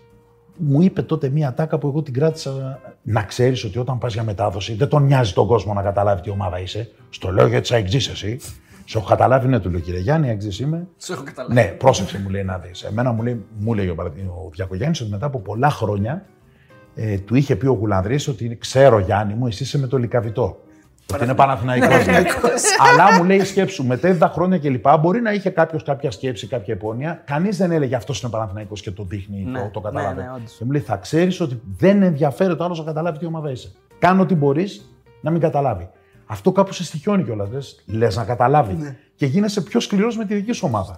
Και στο τέλος θα φας το ξύλο από τους δικούς σου. Πάντα αυτό είναι η μοίρα. Μπορούσε να γίνει γι' αυτό. Μπορούσε. Ναι, μπορούσε. Έχει έρθει κοντά, ναι, η στιγμή. Ήρθε μια φορά μετά από ένα παιχνίδι τη ΑΕΚ. Δεν θυμάμαι ένα παιχνίδι που το έχασε η ΑΕΚ, που εγώ δεν ήμουν στο γήπεδο, ήμουν στα δημοσιογραφικά, γιατί κάπου έγραφα σχόλιο τότε και είχα πάει να δω το παιχνίδι για να κάψω. Και την ώρα που κατεβαίνω να πάρω στο Άλσο στη θύρα 3 τη μηχανή, είναι από πίσω ένας που μπορεί να είχε πιει καμιά ρετσίνα παραπάνω. Α, και εσύ ρε καλή, αυτά που έλεγες, του λέω αδερφέ, δεν με τέταγω. Συνεχίζει με αυτά που είπες κλπ. Του λέω αδερφέ, δεν το είχε η Νόβα το μάτς, άσε με να φύγω, του λέω γιατί έχω και τα νεύρα μου. Και εκείνη τη στιγμή που λύνω τον κρυπτονίτη, τον βλέπω να έρχεται επικίνδυνα κάθε και ένα μπουκάλι. Και του λέω πώς το βλέπεις τώρα, του λέω, να την πληρώσεις εσύ, του λέω και τη ζωχάρα που έχω σκιάξει το μάτς. Πριν προλάβω τον έχουν πάρει αγκαλιά 3-4 δικοί μου που ερχόταν από πίσω και τον πήγανε. Καροτσάκι. Ναι, όχι, τον πήγανε, ναι. Τον απογείωσαν. Τον πήγανε. Ναι. Στον άνθρωπο, ρε, του λέει είναι αυτός, είναι εκείνος. Αλλά το καλύτερο με ξέραν, δεν το έδειχνε νόμα το καλύτερο. Μα με έβριζε για αυτά που έλεγε άλλος. Αδερφέ, δε, όχι. Δηλαδή να το φάω, αλλά να το φάω για τον παγό τουλάχιστον. Ναι, έτσι μπράβο, δεν να πω κάτι. Λοιπόν, πώς ήταν τώρα να μεταδίδεις και να λες αν είναι πέναλτι, φάουλ ή όχι, να λες την άποψή σου. Τη δουλειά μου. Τη δουλειά σου δηλαδή. Τη δουλειά μου. Αυτά τώρα μπορούν να υποθούν. Δεν την έχει ξεκινήσει αυτήν την ιστορία ο Ολυμπιακός και είναι ιστορικά λανθασμένο και πρέπει να το πούμε για αποκατάσταση αλήθειας. Επίσης τα είπαμε εμείς τότε με την Τσαβέλα off the record. Το είχα πει από τότε. Αυτή η ιστορία ξεκίνησε επί πατέρα στον Παναθηναϊκό. Με διευθυντή στην Νόβα τον Μπέκιο. Mm-hmm. Ζητήθηκε και τον βόλε. Δεν ρίχνω ψόκο σε κανέναν. Ο πατέρας είπε: γιατί να λένε οι δημοσιογράφοι τι είναι, αφήστε να βγάζω κόσμο στα συμπεράσματά του. Αν αυτό το πράγμα το αντιμετώπιζε ο Ψάτ και η ΕΣΥΑ, θα του λέγανε τι είναι αυτά που λες μεγάλε, δεν ξέρεις ποια είναι η δουλειά μας, γεια. Το αντιμετώπισε ο Μπέκιος. Παλιός εμπορικός διευθυντής και συνεργαστεί και με την ΑΕΚ και με τον Παναθηναϊκό και μετά είχε βρεθεί με τον ερχομό της Fortnite στην Νόβα.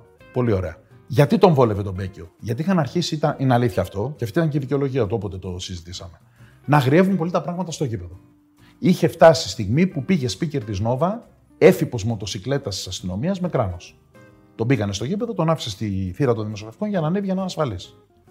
Ήταν Παναθηναϊκός Ολυμπιακός στο μάτς και είχαν φοβόντουσαν ότι μπορεί να την πέσουν στο σπίκερ. Και είπε ο Μπέκιος ότι τον στέλνω εγώ κόσμο και να κινδυνεύουν. Οι καμεραμένοι μου έχουν τραβήξει κι άλλα. Έχει πεταχτεί μολότοφ μέσα σε βαν, την οποία την κλώτησε τεχνικός έξω και άσκασε τον απέναντι τοίχο τελευταία στιγμή. Μπορεί να έχει λαμπαδιά στο βαν, στην Νόβα. Έχουν γίνει τέτοια. Βάλει και τον εξοπλισμό που χαλούσε κάθε Κυριακή. Και ας τον εξοπλισμό σου. Ο εξοπλισμός δεν πεθαίνει κανένας. Εδώ τώρα σου κάποιου ανθρώπου αποντίκια μες στο βαν. Και είπε ο Μπέκιος του Κατσιλουκούμι ότι «Α, ναι, αυτό ασφάλεια. Ναι, το ζητάνε οι ομάδες». Δεν είναι η δουλειά μας, παιδιά. Του είπα του Μπέκιο, αγόρι μου, του λέω «Γιατί μας πληρώνεις. Θα πας στην τρίτη ηλικίου, θα πεις παιδιά ποιοι ασχολείστε με ποδόσφαιρο, ναι, έλατε εδώ». Σου πέρασε ένα τεστ ότι έχουν 5 γνώσεις, τα παιδιά του λούκουν 100% όραση. Δεν ψάχνουν να βρουν ποιος είναι και τι είναι. Καταλάβες. Το 12 την και θα λένε ο Αριστοτέλης που σεντράρει, ο Γιάννης κάνει και την κεφαλιά, πάσα έρχεται ο Θοδωρής από πίσω 1-0. Τέλεια. Είναι offside δεν είναι. Την κοντρόλας με το χέρι, όχι. Μα αυτά δεν τα θέλετε. Βάλτε τα παιδιά που βλέπουν καλά να λένε να κάνουν παράθεση ονομάτων. Ναι. Η δική μου δουλειά, έλεγα τότε του Μπέκιου, είναι να πω αυτό είναι πέναλτι και κάνει λάθος ο διαιτητής που δεν το δίνει. Και επειδή εγώ είτε είμαι μπαθής, είτε είμαι άσχετος, δεν το είπα καλά, διώξε με και φέρε τον καλύτερο. Αυτή είναι η δική σου δουλειά. Να μου πεις, έλα εδώ, δεν κάνεις αγόρι μου, γιατί αυτά που λες, τα μισά είναι λάθος. Χαίρετε. Δεν μπορεί να είσαι δημοσιογράφος και να μην παίρνεις θέση. Δεν χρειάζεσαι τότε. Άστο με διεθνή ήχο. Να χαρεί ο κόσμος κερκίδα, που χαίρονται όλοι. Στο εξωτερικό. Ωραία, θα επανέλθουμε σε αυτό το θέμα. Μια παρένθεση. Στο εξωτερικό παίρνουν θέσεις. Καλά, τώρα πλάκα μου κάνεις. Εγώ δεν θέλω να μιλήσουμε για το εξωτερικό. Συγγνώμη, Αριστοτέλη, κάτι δικές να πεις. Όχι. Θέλω να μιλήσουμε στην Ελλάδα. Στην Ελλάδα στα ξένα πρωταθλήματα παίρνουν θέση. Γιατί είναι απενοχοποιημένα τα παιδιά. Δεν θα τον κυνηγήσει ο πάδο της Liverpool επειδή είπε ότι δεν είναι πέναλτι αυτό που κέρδισε ο Σαλάχ. Τι τον νοιάζει. Έτσι δεν είναι. Έτσι. Άρα γιατί αυτή η διάκριση. Οι ίδιοι αναγκάσαν τον κόσμο να μεταδίδει. Πολλά χρόνια. Ο πατέρας ήταν το 10. Το 10. Έχουμε 22. Και ήταν και για λίγο. Ναι. Και ήμουνα και εγώ πολύ άτυχος από τότε γιατί επειδή τους είπα ότι αν θέλετε, επειδή εγώ θα πάω και θα πω. Το φέρνω ως παράδειγμα τώρα επειδή ήταν χαρακτηριστικό, κρίθηκε κύπελο και είναι με αντίπαλο μικρή ομάδα. Δεν είναι ντέρμπι, μικρή ομάδα. Υποδέστερη σε δυναμικότητα, τον Αστέρα. Εγώ τους είπα ότι στον πρώτο μανιάτι θα πω πέναλτι και αποβολή. Ναι. Όταν κάνει έτσι, θα πω είναι πέναλτι και αποβολή. Θα με διώξετε. Δώστε μου από τώρα τι αποζημίωση να παίρνω, να φύγω ή να βρούμε τρόπο να συνεργαστούμε. κράτησα τις εκπομπές και με βάλει να κάνω τα ξένα.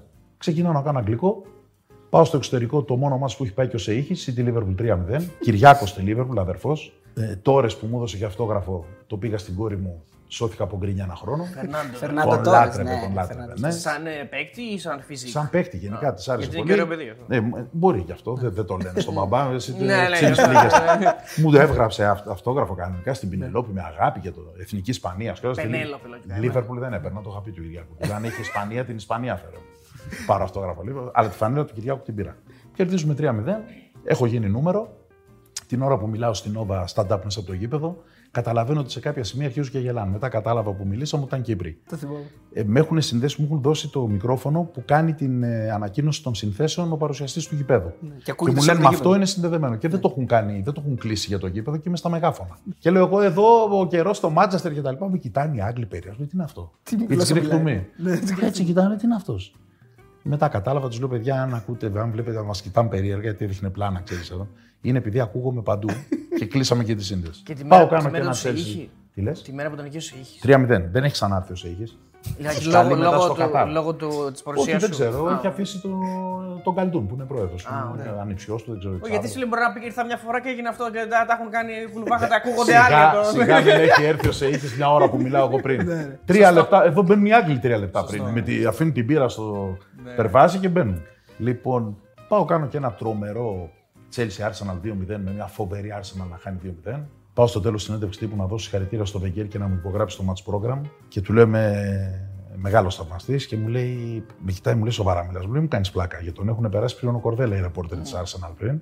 Όχι, του λέω, τι είναι αυτά που λέτε, το έργο σας το ποδόσφαιρο και λοιπά. Και μου λέει, δεν το λες και στους συναδέλφους, σε παρακαλώ, Βεγγέρ. Από πού είσαι, από Ελλάδα? Ναι, όχι, έβλεπε καρτελάκι. Μου λέει, είσαι από Ελλάδα. Τώρα να κράσεις το Βεγγέρ, ας πούμε. Όπου τους έχει διαλύσει. Και έχει φάει ένα γκολ με ένα τακουνάκι στην κλειστή γωνία του Ντρογκμπά σε μια μπάλα που πάει out και ένα φάουλ, νομίζω Άλεξ ήταν. Έχει τραβήξει ένα φωτοβολίδα στην περιοχή, πάει στο γάμα. Yeah. Και έχει χάσει 8 γκολ η Arsenal και τους έχει κάνει γιογιό. Και μετά χάνει η Nova το αγγλικό. Πάει αυτή η ωραία αποστολή. Το παίρνει Κοσμοτέ. Εντάξει, και η δουλειά του Άγγλου δημοσιογράφου να κάνει κριτική στο Βεγγέρι. Τι να κάνει. Πάμε Champions League το 14-15 με τον Γκάρπετ. Κάνουμε όλα τα μάτς που είχαμε εμείς Ολυμπιακό, τα 3 δηλαδή, και κάποια άλλα παιχνίδια, άλλα εκείνη τη σεζόν. Τα τρομερά 3 γκολ του Αγκουέρο, 0-2 η Μπάγκερ, 3-2 η City. Με τη χατρίκ του Αγκουέρο, είχαμε ωραία ταξίδια. Κάνουμε και το τελικό στο Περολίνο, το Μπαρτσελόνα Γιούβε. Έχει χάσει νόβα το Champions League. Όπου με έβαζα να κάνω κάτι, μας παίρναν τα δικαιώματα. Λέω εντάξει. Με τον Γκάρπετ τι σχέση έχετε, μιλάτε τώρα έτσι? Αναλύετε, δηλαδή θα τον πάρεις ένα τηλέφωνο να του πεις πώς το είδες στο μάτς? Κοίταξα, με τον Γκαρπετόπουλο είχαμε μια σχέση που μπορώ να πω ότι όποτε ήμασταν μαζί ήταν. Πέρνα και το συναδελφική. Δηλαδή ήταν έως και φιλική, γιατί έχουμε γνωριστεί εκεί στους πεζοδρόμους, όταν ήταν η γραμματεία τύπου στη Ζαλοκώστα. Πήγαινα εγώ εκεί να πιω τον καφέ μου στο περίφημο Τζίμις εκεί στη Βουκουρεστίου. Έρχονταν και αυτός τον Πανούτσο. Καθόμασταν, έχουμε περάσει ατέρμονες ώρες κουβέντες, φαγητά κτλ. Κάναμε και αυτή τη χρονιά που πήγαμε παρέα, αλλά δεν μπορούμε να συνοηθούμε ποδοσφαιρικά με τον Καρπετόπουλο. Πρώτα απ' όλα είναι Λάτσιο. Α, είναι Λάτσιο. Και εγώ είμαι Ρώμα. Α, γι' αυτό εκεί το πας. Δεν υπάρχει, είμαι σκοτωμένη. Αλλά έχετε την Ιταλική επιρροή και μετά, όταν κατάλαβε πόσο καλά είμαι City, ας πούμε, άρχισε να λέγεται United. Να με εκνευρίζει. Επίτηδες. Δεν ξέρω εγώ. Όλα αυτά τα βλέπω επίτηδες. Δεν ξέρω καλά. Ναι. Ξέρει ποδόσφαιρο, πιστεύεις? Είναι δηλαδή το μπορεί να εμβαθύνει. Δεν μπορεί να μην ξέρει τόσα χρόνια που ασχολείται και παρακολουθεί. Γιατί πολλοί λένε, αν δεν έχεις παίξει, δεν νομίζω ότι ισχύει αυτό. Μπορείς να μάθεις κάτι πάρα πολύ καλά. Ακόμα και αν δεν έχεις αγωνιστεί, αρκεί να το αγαπάς πάρα πολύ, να το μελετάς και να το. Και αν μιλάς με προπονητές συνέχεια, γιατί να μην το μαθαίνεις, ας πούμε. Πέραν το ότι μ' αρέσει να τον ακούω πολύ, νομίζω ότι είναι ένας από τους καλύτερους ανθρώπους να διηγηθεί μια ιστορία. Γιατί της βάζει τόσο όσο λίγο τη σαλτσούλα που πρέπει, χωρίς να την να της δώσει άλλη. Να το κάνει λύσα, ρε παιδί μου. Ναι, δεν κάνει. Δεν ξέρω, μας έχει πει μία από τις καλύτερες ιστορίες που έχουμε ακούσει για τον Μάκη Ψωμιάδη. Έχεις μια ιστορία, γιατί καταγράφουμε για τον Μάκη. Ναι, βγάζω να καπνίσω στο Τζίμι Σπούρο. Μου λέει, Γιαννάκη μου, μου λέει, καπνίζεις κι εσύ Πούρο, Του λέω, όχι, εγώ καπνίζω Πούρο. Μου λέει, τι εννοείς? Εσύ, του λέω, δεν καπνίζεις Πούρο, Μάκη μου, το κακοποιείς. Μου λέει, γιατί? Του λέω, δείξε μου την άκρη. Και κάνει έτσι και βγάζει ένα πράγμα ο Μάκης. Το βάζει το μασούσε, ναι. Μαύρο σπίτι. Κανονικά το δάγκωνε. Το σάλιωνε, το βγάζε, το ταλαιπωρούσε. Κάθε τόσο που καταλάβαινε τι του είχε κάνει, έβγαζε ένα κόφτη τρελό να μου πει: Χουάπ! Του κόβε ένα κομμάτι και συνέχιζε μετά να το κάνει. Και του λέω: Είδες, του λέω ψουλα αλήθεια, δες το δικό μου τώρα. Το δικό μου ήταν μοντέλο. Εγώ καπνίζω, του λέω. Σε κακοποιείς τα πουρα. Μάκαρος. Έχεις συνδέσει τη φωνή σου, καλά με πολλά μάτσο, αλλά με δύο τρομερά ιστορικά παιχνίδια. Δηλαδή είναι και δύο ίδια αποτελέσματα μάλιστα. Το 1-4 του Άρη.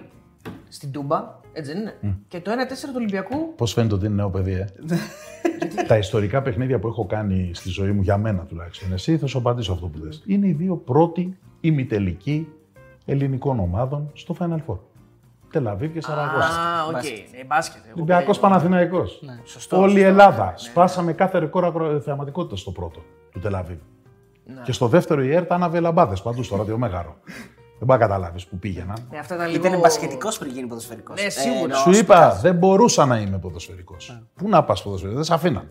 Ο Κατσαρός με έστειλε το 90, εμένα και μετά το Καπάτα, γιατί έφευγε για το Μέγα και μάλλον μας τσέκαρε. Μετά μας είχε κάνει και πρόταση να πάμε στο Μέγα. Δεν μπορούσαμε γιατί δεν έδινε μισθολόγιο τότε το Μέγα, ήταν μόλις άνοιγε.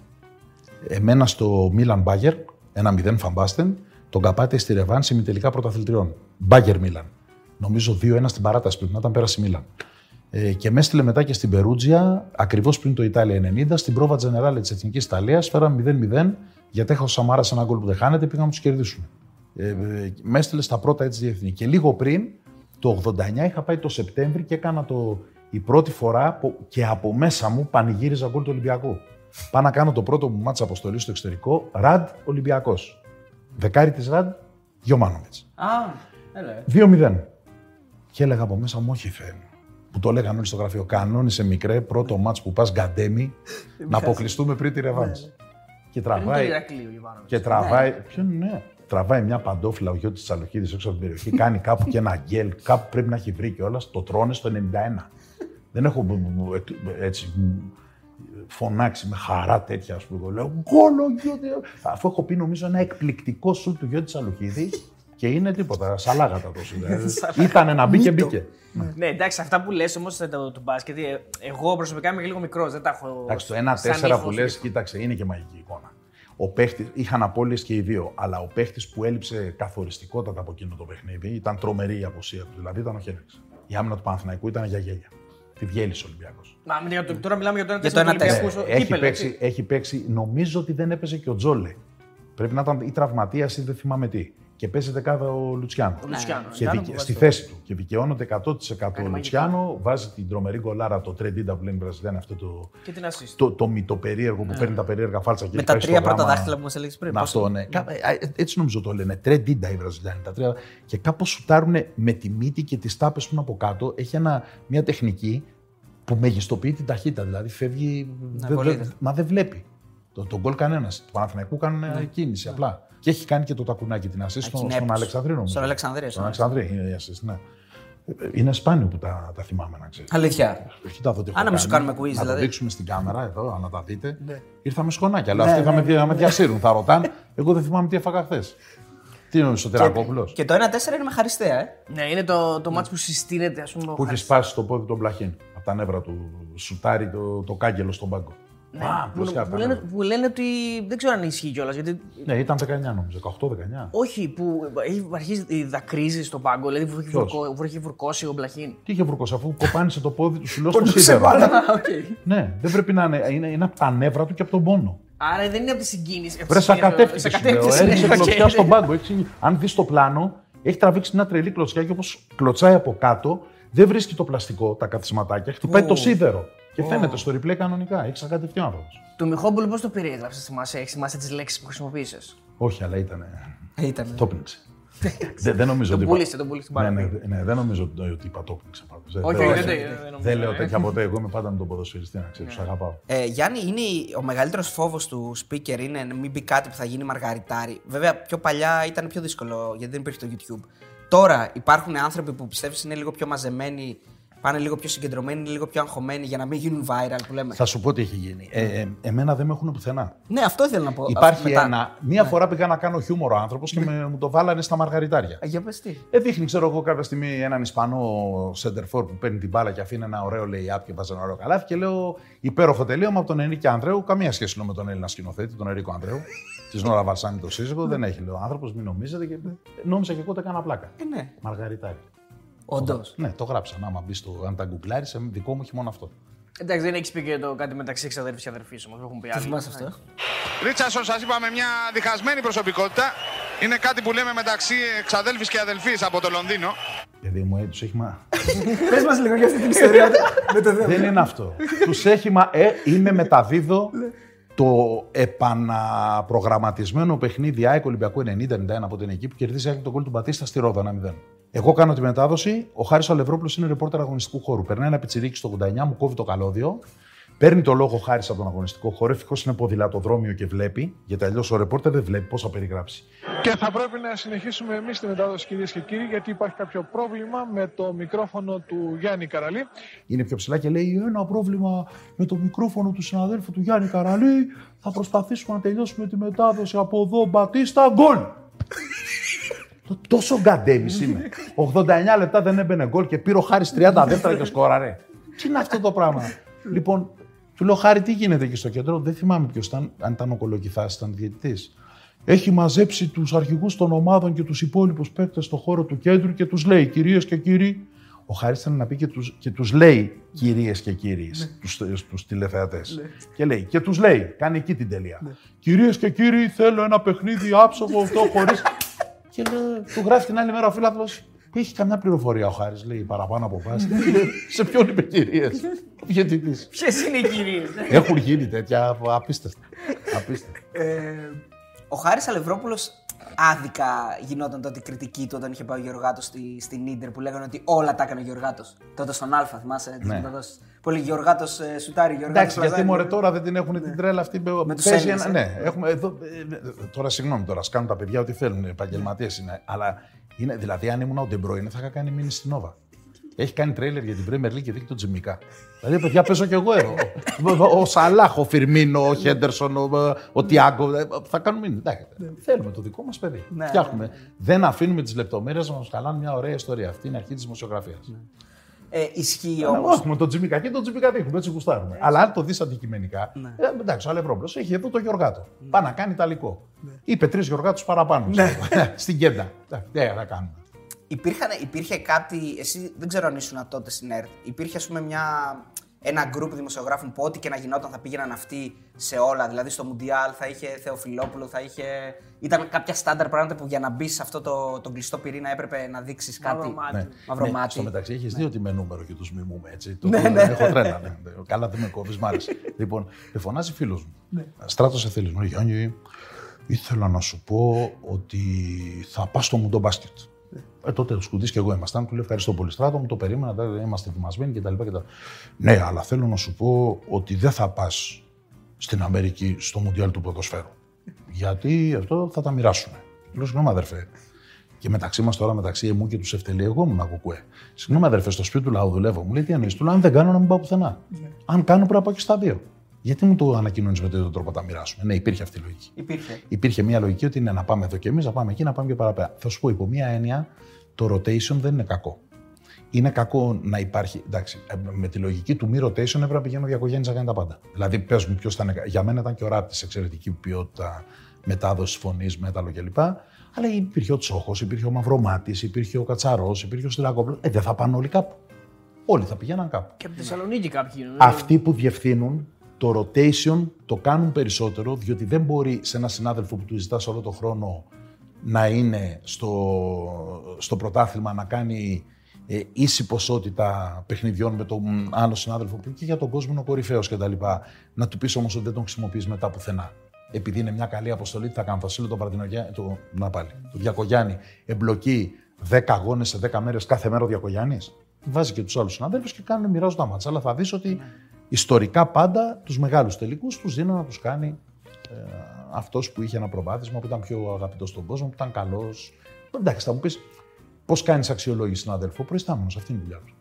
Υπάρχει ένα μάτς που έχασες και θα ήθελες να ήσουν και στεναχωρήθηκες που πήγες. Έλα τώρα με τη σημειώση.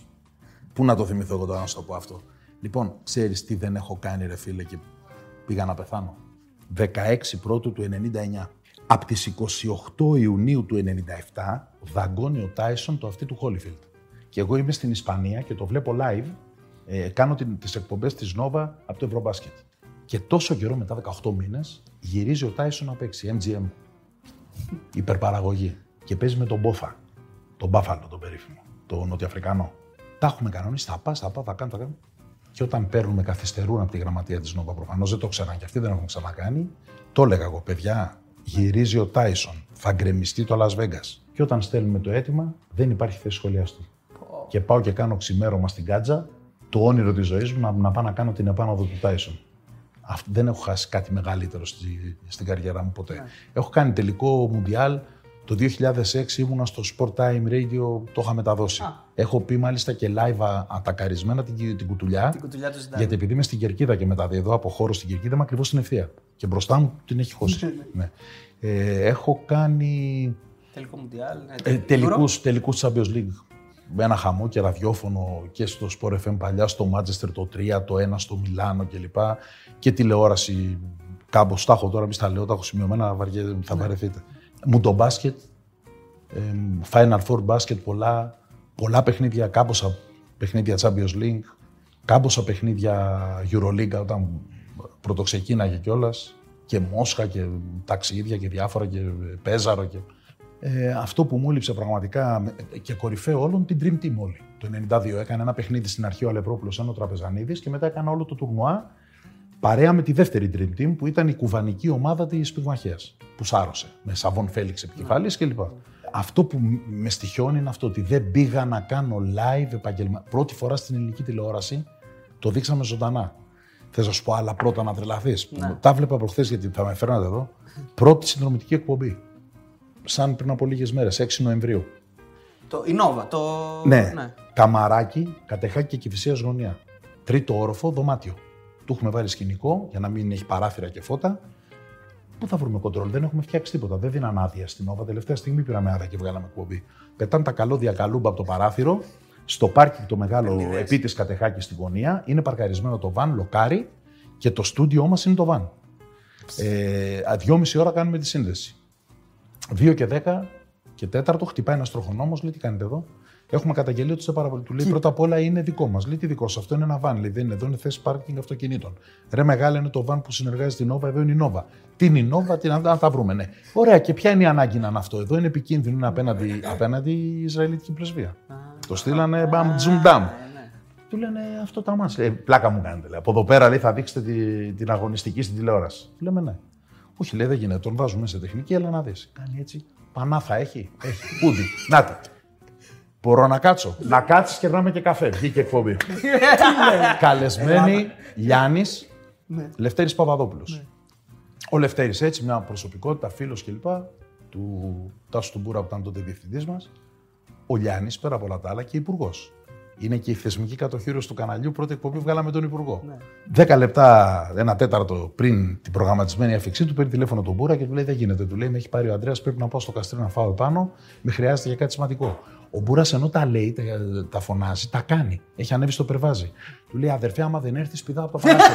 Με έχει κρεμάσει. Εγώ είμαι από πίσω και κρατάω το σακάκι του Μπούρα. Του λέω: Τάσο, μην το δείχνεις. Φτάνει που το λες. Ήρθε ο Γιάννης κατευθείαν, κάναμε την εκπομπή, σωθήκαμε όλοι. Την ώρα της εκπομπής, όπως καλή ώρα, είμαστε οι τρεις μας. Ο Λευτέρης Παπαδόπουλος έχει το κομπολόι του. Του λέω: Πρόεδρε, μην το πολύ χτυπάμε. Ναι, μου λέει: Εντάξει.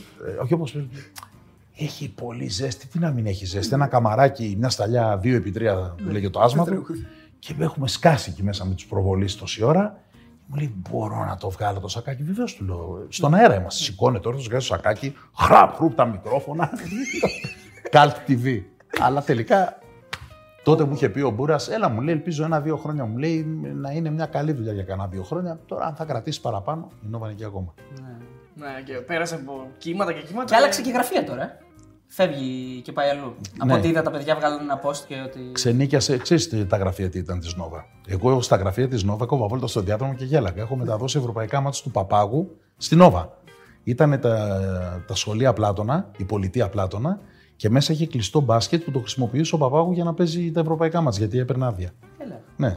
Κάτω το ξύλο που υπήρχε μέσα στην Νόβα στους διαδρόμους, αν είχατε πάει, δεν ξέρω. Όχι. Είναι το παλιό παρκέ του γηπέδου. Αλήθεια. Ναι. Φοβερό. Ένας άνθρωπος ο οποίος κάνει σχολιασμό πιο παλιά, τώρα πλέον μόνο αυτό που βλέπουμε. Έτσι, δεν κάνει σχολιασμό των φάσεων πλέον, αλλά ένας άνθρωπος που κάνει σχολιασμό του ενός ποδοσφαιρικού αγώνα ή και μπασκετικού αγώνα.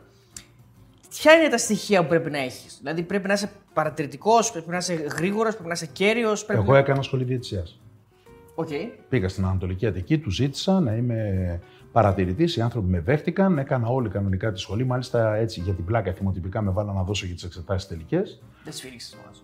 Όχι, ήθελα εγώ. Γι' αυτό ήθελα να λέει την απόφαση. Πήρα το τέτοιο, πήρα το βιβλίο τους κανονικά των κανονισμών. Τότε, κοίταξε, μεγάλο σχολείο για μένα. Πιο χωρές ήταν και πολύ φίλος, με τίμηση και με τη φιλία του και πολύ ωραίος άνθρωπος, να ξέρεις, ήταν ο Περικλής ο Βασιλάκης. Mm-hmm. Του Χωσούρη, σαν διαιτητή, του τα έλεγα μετά. Του είχε βγάλει, νομίζω, ένα πρωτοσέλιδο ο Φέδωνας στο δικέφαλο με την περικεφαλαία του Περικλή και έγραφε τίτλο «Περικλέας Βαζελάκης». Επικά και του τα πήγα. Τρελαινόταν ο Περικλής. Πάρτε αυτά από εκεί, εξαφάνισε τα του τόστινα εγώ στο καμαράκι που ερχόταν να μαγιγενιστεί. Του κοίτα, του λέω «Περικλέας Βαζελάκης». Γέλιο πολύ, αλλά ήταν ωραίος. Πολύ ωραίος, πολύ δίκαιος στην κριτική του, ό,τι έβλεπε έλεγε. Και οι άλλοι που ήταν με τον Μπραουδάκη που είχαν κάνει την Τριανδρία, που ήταν πάλι ο Περικλής και ήταν με τον Γερμανάκο και τον Τεβεκέλη. Mm-hmm. Είχαν κάνει μια τριπλέτα εκεί, τους τσίγκλαγε και ο Βαγγέλης συνέχεια και έβγαινε. Είχε τρομερή τηλεθέαση τότε. Mm-hmm. Τώρα νομίζω ότι με όλη αυτή την ανάλυση που υπάρχει, με το VAR, με όλα, δύσκολα μια τέτοια εκπομπή θα πούλαγε, αλλά δύσκολα θα ήταν ενδιαφέρουσα για τον κόσμο. Τότε δεν ήταν ότι την περιμέναν όλοι να δουν τι θα πούν για την ομάδα μου. Αδικήθηκα, δεν αδικήθηκα. Ήταν και ενδιαφέρουσα γιατί μάθαινες. Λέγαν πράγματα. Αν δεν είχες βουλοκαίρι, ακόμα και δημοσιογράφοι ακούγαν αναλύσεις των πατέρων που λέγαμε και καταλάβαιναν πράγματα για τον κανονισμό που μπορεί να μην τα ξέρουν. Ποιος ήταν ο άνθρωπος που σκέφτηκε πρώτη φορά να φέρει αυτό το. Δηλαδή να υπάρχει διαιτητής που θα αναλύει τη φάση? Κάποιος που αντέγραψε από την Ιταλία, το κάνει Ιταλία πολλά χρόνια. Όπως ο καημός μου είναι ότι δεν έχει γίνει ποτέ στην Ελλάδα το λατρεμένο ιταλικό πρόγραμμα. Το εφαρμόσαμε ελάχιστα στην Nova, αλλά το τορπιλήσαμε μόνοι μας. Τους έλεγα χρόνια, ο κόσμος βαριέται να κάθεται να βλέπει τον Καραλή 2 η ώρα το βράδυ, να του αναλύει και να περιμένει να έρθει μετά ο Μπραουδάκης που τον Καραπαπά να ανοίγουν γραμμές στη Σούλα από τη Μύκονο. Ναι. Ο κόσμος θέλει, επειδή δουλεύει αύριο και μπορεί να είναι και στη Σκαλωσιά, ξέρεις. Και να είναι 7 η ώρα με το δισάκι του, με 8 βαθμούς Κελσίου στην οικοδομή. Ναι. Λοιπόν, κάντε μια μαγιά που θα τη λατρέψει ο κόσμος. Τι κάνανε οι Ιταλοί? Νοβαντέζιμο μινούτο. Στη λήξη των αγώνων ατακαρισμένο. Πόσο μάλλον που στα δικά μας χρόνια, εγώ αυτό το έζησα δεκαετία του 80 αρχή, 82 που ήμουν στην Ιταλία. Τότε ήταν το 90% των αγώνων ταυτόχρονα. Δυσκολία να κάνεις την παραγωγή. Εδώ έχεις την ανεσύσου γιατί έχεις και μάτσα από το Σάββατο. Ετοίμασα τα Σαββατιάτικα ανέτοιμα, με τη λήξη το μάτς παπ το μοντάζ να ρολάρει. Σφιχτό μοντάζ, όχι το δείτε highlights 18 λεπτά. Ναι, 3 λεπτό, 4 λεπτό το κάθε παιχνίδι. Τα κέραια. Ατάκες, μόνο αυτές που αξίζουν να μπουν. Μόνο ατάκες πραγματικές. Όχι, ήμασταν καλοί σήμερα, αλλά δεν έμπαινε η μπάλα στα δίχτυα και φέραμε 0-0. Το είδαμε, για τον επόμενο. Αυτά που πρέπει να ακουστούν. Μπαμ, παιχνίδι. Ο Ιταλός έβγαζε. Εσείς η κάμερά μου, εγώ ήμουν σε ένα καμαράκι με ένα μόνιτο μπροστά. Και έλεγε ο δικός μου, θυμάμαι και το όνομά του, ο Βραχνός ο φοβερός. Οι Ιταλοί δεν λένε Φιωρεντίνα Γιουβέντους 0-1, λέει Αφιρέντσε Γιούβε Αβίντο 1-0. Στη Φλωρεντία ανοίξει η Γιουβέντους 1-0. Βάζουν τον νικητή πρώτο πάντα. Και λέγε μπλα μπλα μπλα, σε ένα παιχνίδι έτσι κι αλλιώς τα λοιπά. Πάμε. Τάκ το play. Κάνανε και το εφεδάκι ότι και καλά σουμάρει η κάμερα το monitor και μετά δείχνανε full screen αυτό που είχαν από την πηγή κανονικά. Και έβλεπε ο κόσμος το μάτς. 1, 2, 3, 4, 7 παιχνίδια, 8 πως είναι. Γεια σας. Καλό βράδυ. Πάει να το κάνει Nova. Το εισηγήθηκα τότε, με χαρά μου το δέχτηκαν, λέω μπράβο. Βάζω τον Δημήτρη τον Παπα-Νικολάου, εξαιρετικό συνάδελφος κλπ. Το κάνουν με το ρυθμό που είχαμε πει. Ο Δημήτρης είναι γρήγορος, μια χαρά τα παρουσιάζει τέλεια. Την ίδια ώρα είχαμε εκπομπή. Ώρα των πρωταθλητών. Ναι. Ώρα των πρωταθλητών και το 90 λεπτό, όπως το λέγανε, η λήξη των αγώνων, δεν θυμάμαι τον τίτλο. Την ίδια ώρα. Λέω ρε παιδιά, τι κάνουμε? Προβοκάρει μια εκπομπή την άλλη. Δηλαδή, δείξε εκείνο μόνο του, τώρα έφυγα. Εγώ θέλω μετά κουβέντα. Ο Ιταλός ανοίγει το στούντιο και έχει 150 καλεσμένους και κοινό που χειροκροτάει. Κάθονται. Ντομένικα Σπορτίμπα, 15 ώρες. Άμα έχεις κέφι, κάτσε και δες. Ναι. Αλλά εγώ θέλω να δω να φύγω. Δεν το κάνει κανένα κανάλι. Εδώ παλιά θυμάμαι, όταν είχε το Μέγκα το Champions League, τις παλιές εποχές, αργούσαν να μπουν τα γκολ. Δεν μπορούσες να δεις και τότε δεν είχε και το live score. Και περίμενες μέχρι τις 2 η ώρα για να δεις τα γκολ τα οποία θα πρέπει να στα δείχνει πρώτα. Έτσι. Το μάτς που έπεφτε, ο συνάδελφος που είχε την επιστασία του τελευταίου αγώνα. Είχε πίεση. Έβγαινε. Έβγαινε ενισταγμένο. Στο Ουντινέζα ένα 0. Και πέφτει. Αυτό που μπορούμε να ρωτήσουμε οπωσδήποτε είναι τι έγινε στη φάση τώρα εκεί με το όπλο, τι ακριβώς συνέβη, το είχες, δεν το είχε. Κοίταξε, αυτό τώρα αφού βγήκε μπορούμε να το πούμε. Αυτή είναι μια. Το ήξερα. Αυτή είναι μια. Όχι, εδώ. Λες και εδώ. Δεν είναι δυνατόν. Τι είπα να πει Big Four και Big Five και τα λοιπά, φέραν διαιτή. Τι είναι αυτά? Πώς θα φτιαχτεί ακριβώς η επαγγελματική διαιτησία χωρίς Έλληνες διαιτητές? Αυτό ήθελα. Θα φέρουμε 30 άτομα να τους πείσουμε ότι θα γίνουν μόνιμοι κάτι και λάθος για 15 χρόνια. και έχει βγει αυτός ο περίφημος μύθος των Ολυμπιακών, πέστε κάτω. Ναι. Η ΑΕΚ δηλαδή ισοφαρίζεται 1-1 στο 75, παίζει και με 9 με πόσους παίζει και έπεσε κάτω γιατί, για να πετύχει το διασυρμό, γιατί έγινε 0-3 στα χαρτιά. Και μετά του λέω να ξέρεις ότι οι αιτζίδες δεν επικροτώ αυτό το πράγμα που έγινε, αλλά δέχτηκαν επίθεση. Μου λέει ναι, βάλε το μυαλό σου, του λέω ότι είσαι με τη Μελίνα στο γήπεδο, την κόρη του. Και έρχεται ένας και ασχημονεί, κάνει οτιδήποτε. Θα γυρίσει το άλλο μάγουλο. Εγώ του λέω δεν είμαι τόσο χριστιανός, δεν μου, σου ζητώ συγγνώμη.